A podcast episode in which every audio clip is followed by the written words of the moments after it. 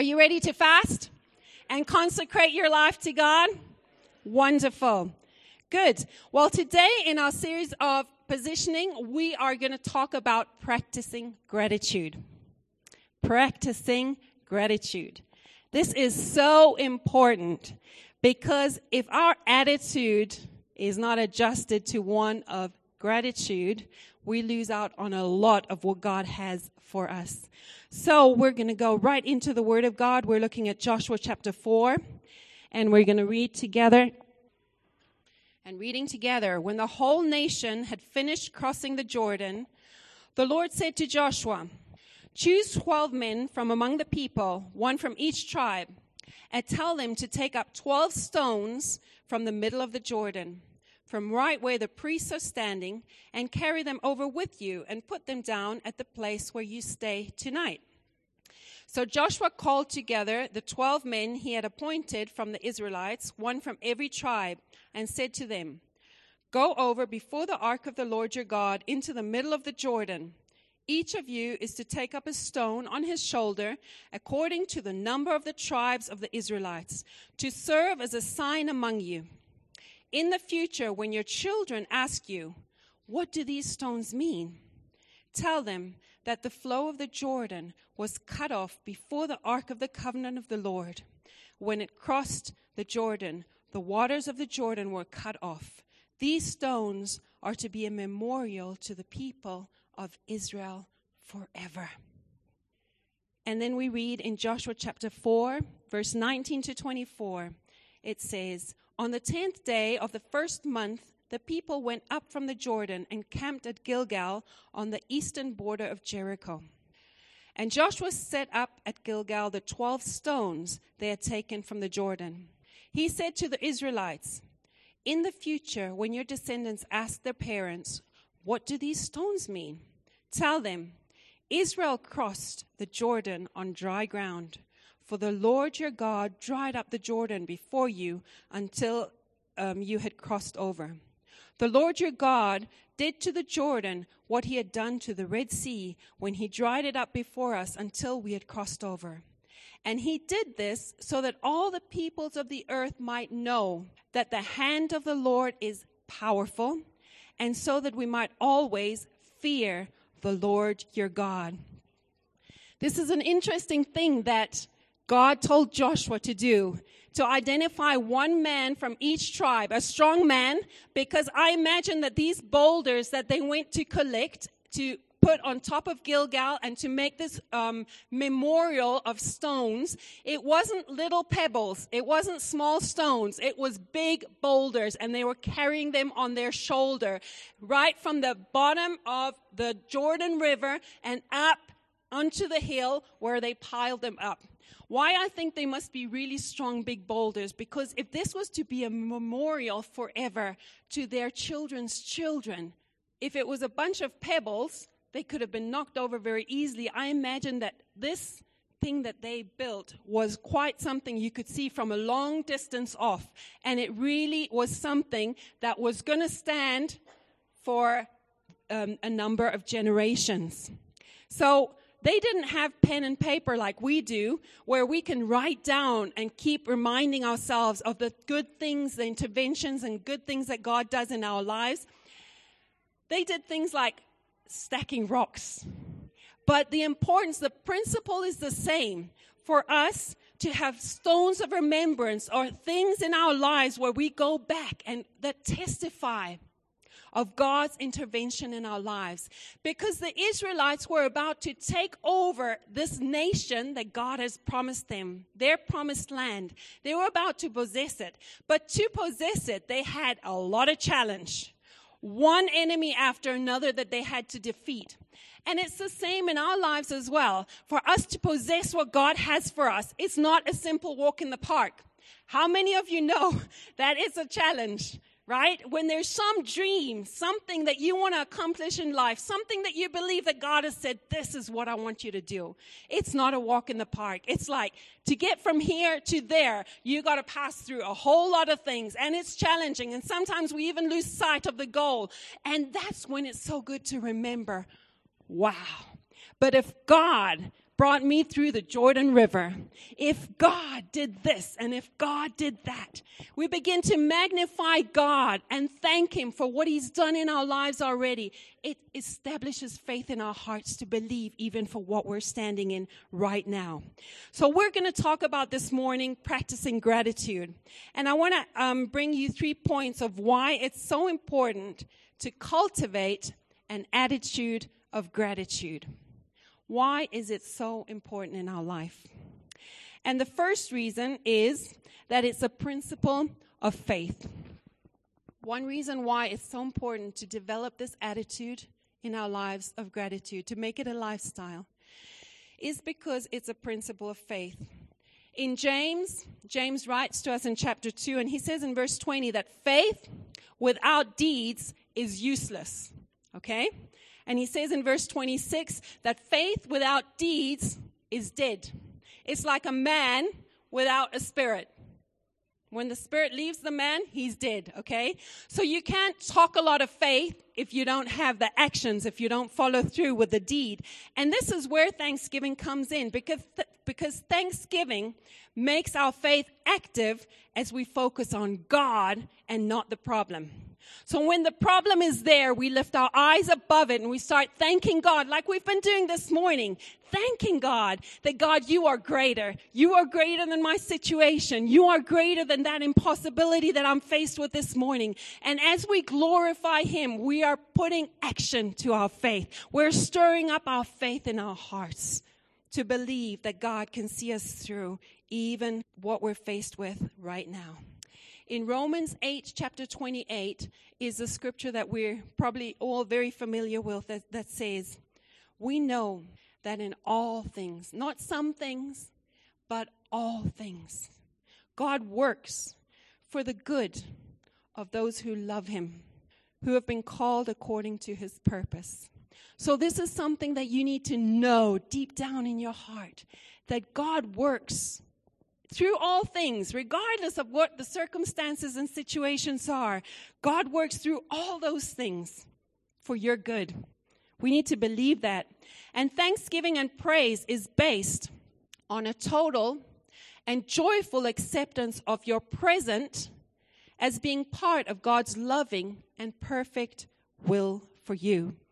Not only on what you think or hope will happen in the future, but even what you're in right now. It's part of God's plan. He can take what you're in right now and turn it for His good. But we've got to have faith to believe that He hasn't abandoned us in the midst of that situation, but He's actually working for us and in that situation. Because when we do that, we allow the power of God to flow into that situation. God has a perfect plan for our lives.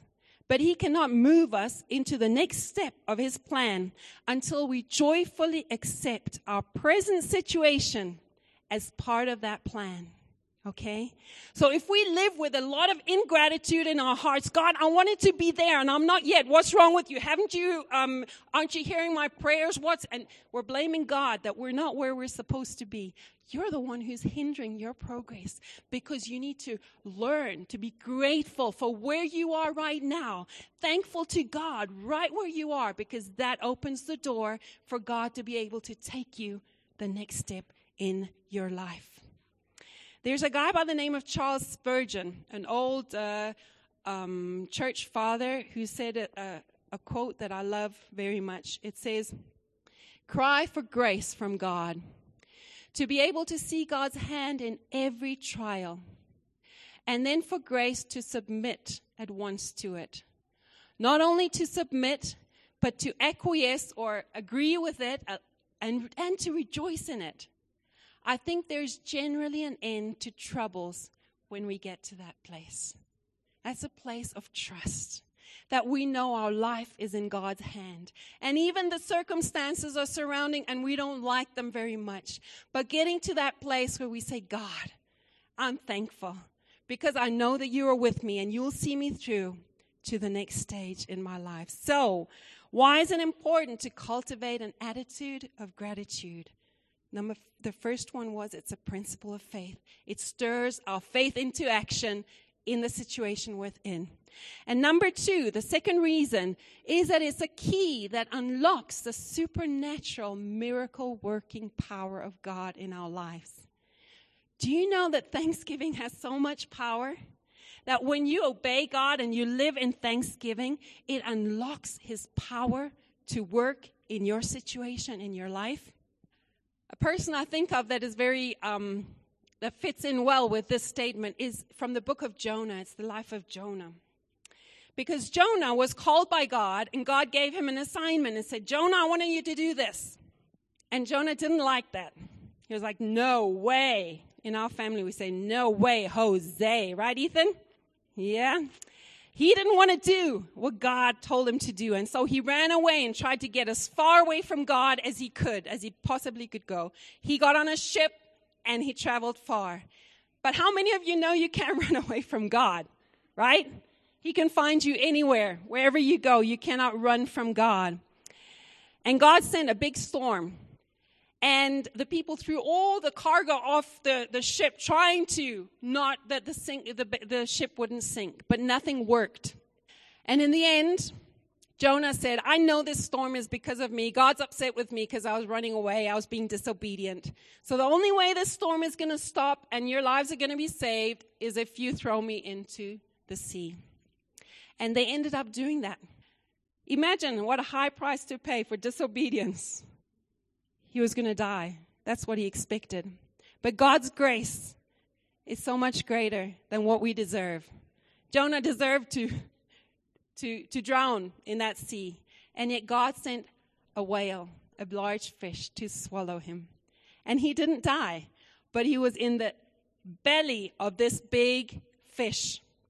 And um, I was looking in one of Ethan's little um, Bibles, and there's a cute little picture of Jonah in the fish, in the belly of the fish. And he's sitting there. It looks quite cozy. He's got a little candle and he's praying to God in there. But how many of you know being inside a fish is not fun? I think it was very dark, very slimy and sticky all sorts of other food that was semi digested, that was swirling around in there in complete blackness. He couldn't see anything. And this was the situation. And Jonah, in chapter 2, it says in verse 2, he prayed to the Lord his God from the fish's belly. And he said, I cry out to the Lord because of my affliction. And he answered me. Out of the belly of Sheol I cried, and you heard my voice. For you cast me into the deep, into the heart of the seas, and the flood surrounded me. All your billows and your waves, they passed over me. Then I said, I have been cast out of your sight. Yet I will look again toward your holy temple. He still had hope in the belly of the fish. He still believed that one day he would see the light of God's temple again and be able to worship there. And he says, The waters surrounded me, even to my soul. The deep closed around me, and weeds were wrapped around my head. And I went down to the very moorings of the mountains. When my soul fainted within me, I remembered you, Lord. Right there in the worst of circumstances and situations, he remembered God. And my prayer went up to you.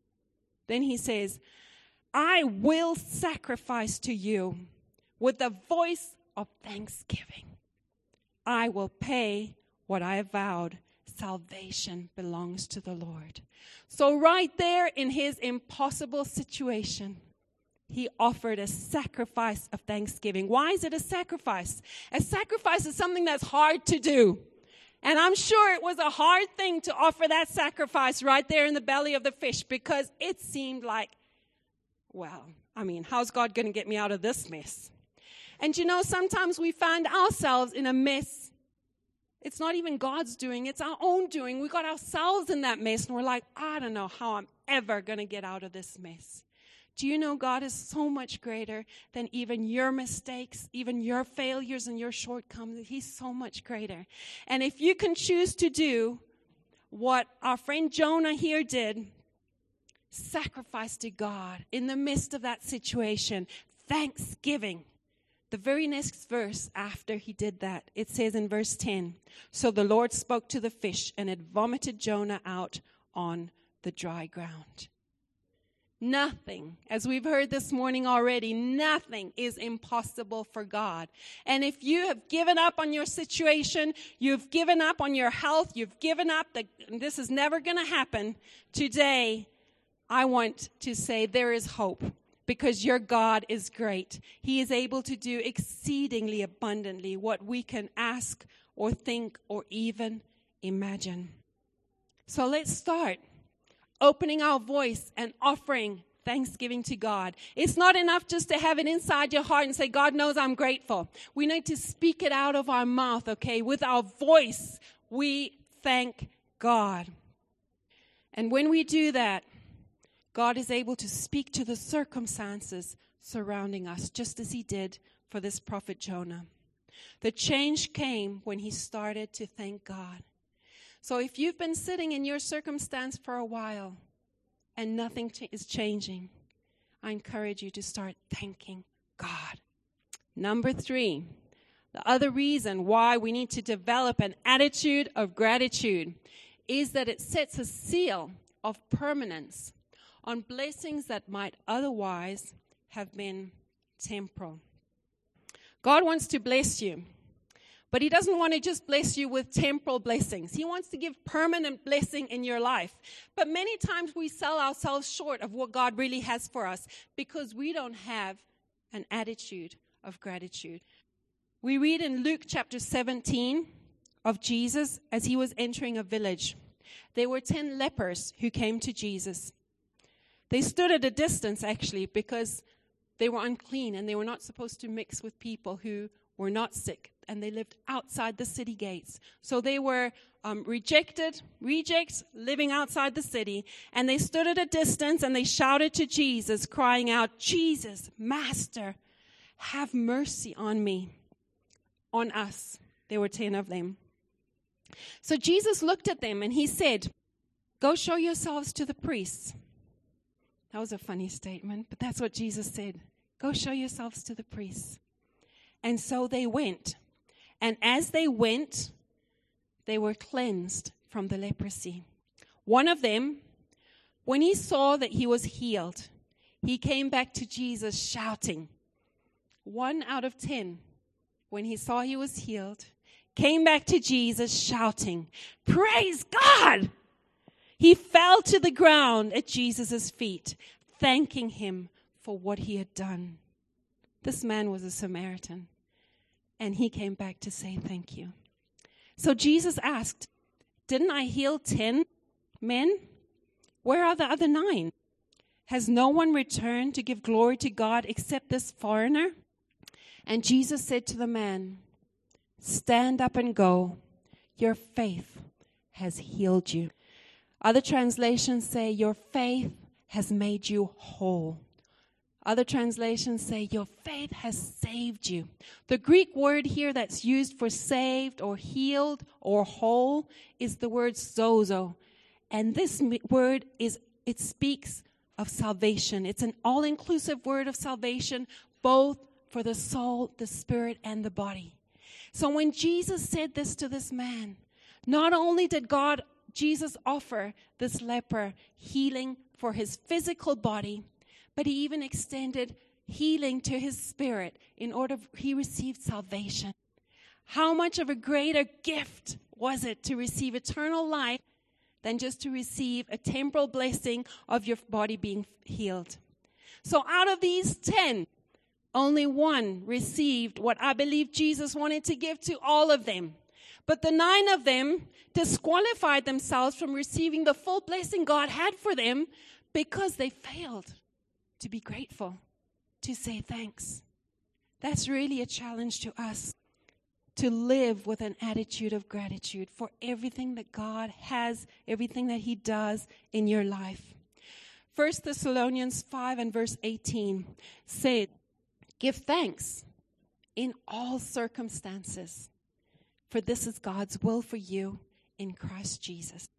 So it's not regardless of what, it's regardless of what the circumstances are. They might be good, they might be bad.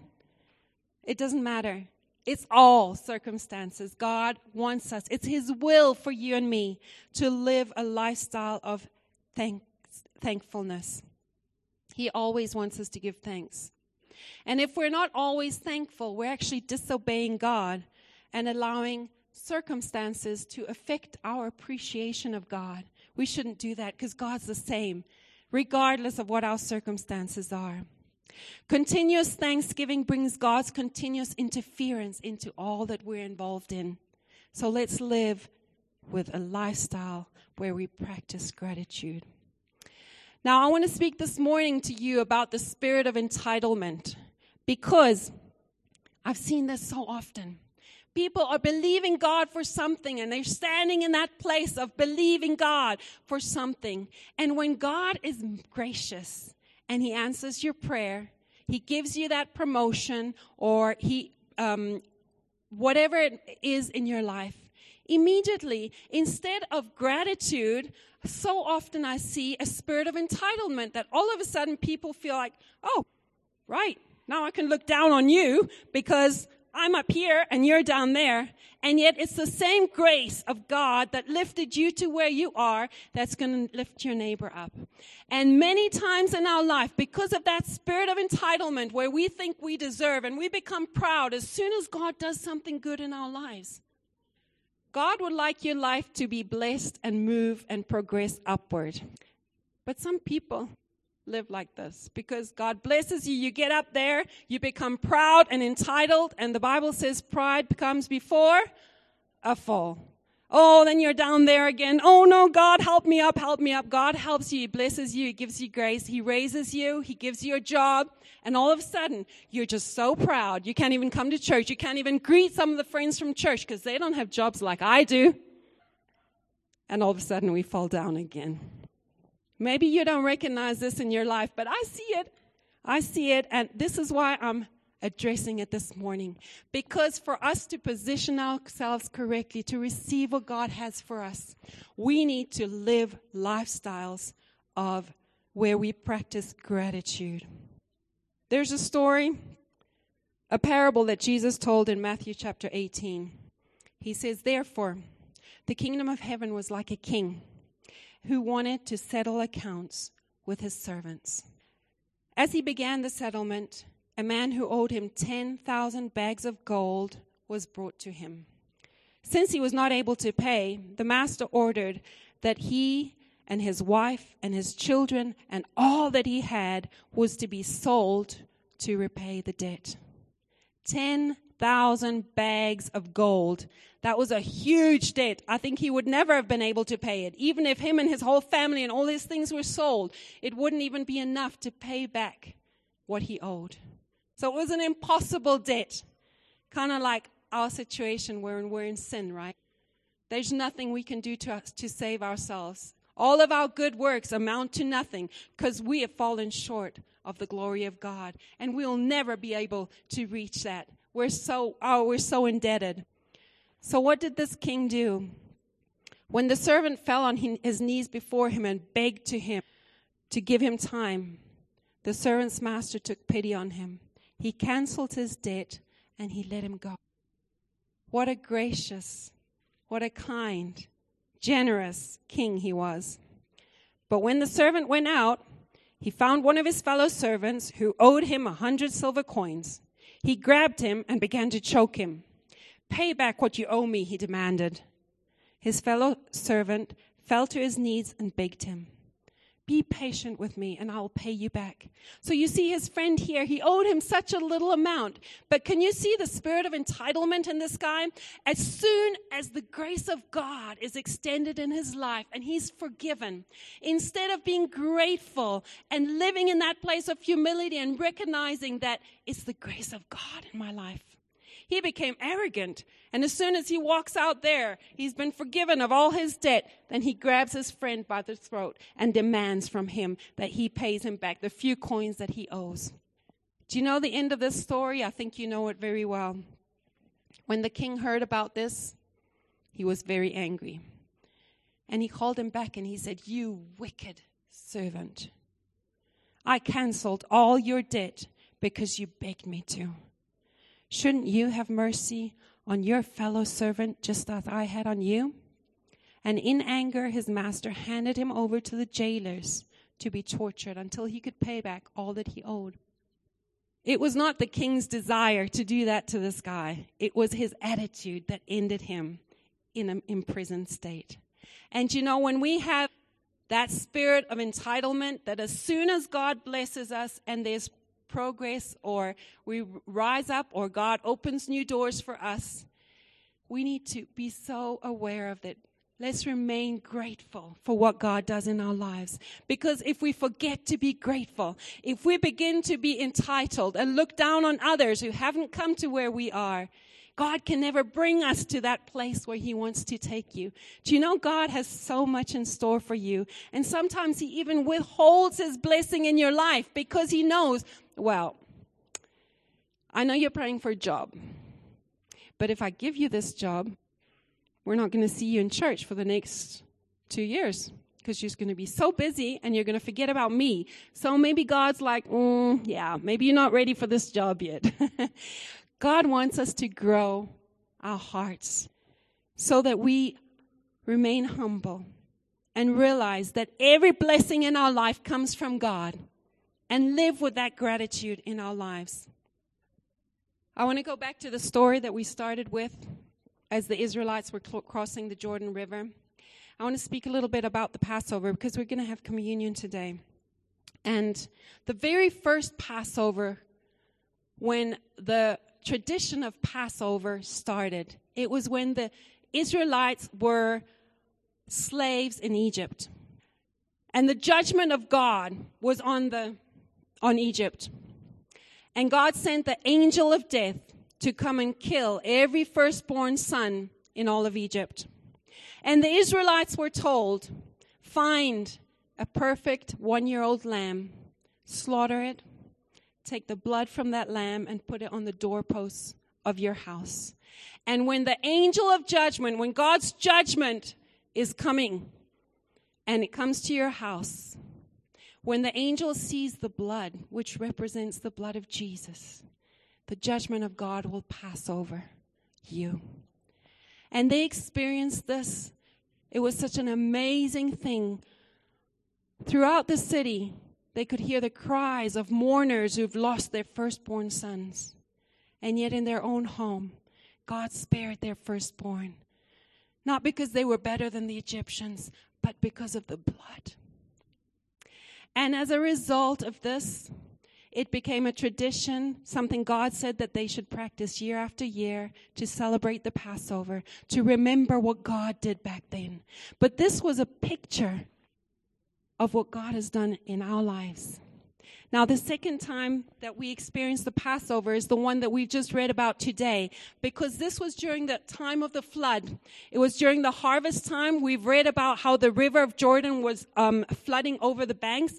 It was the Passover, the time when they actually crossed over the Jordan River. It was that same time.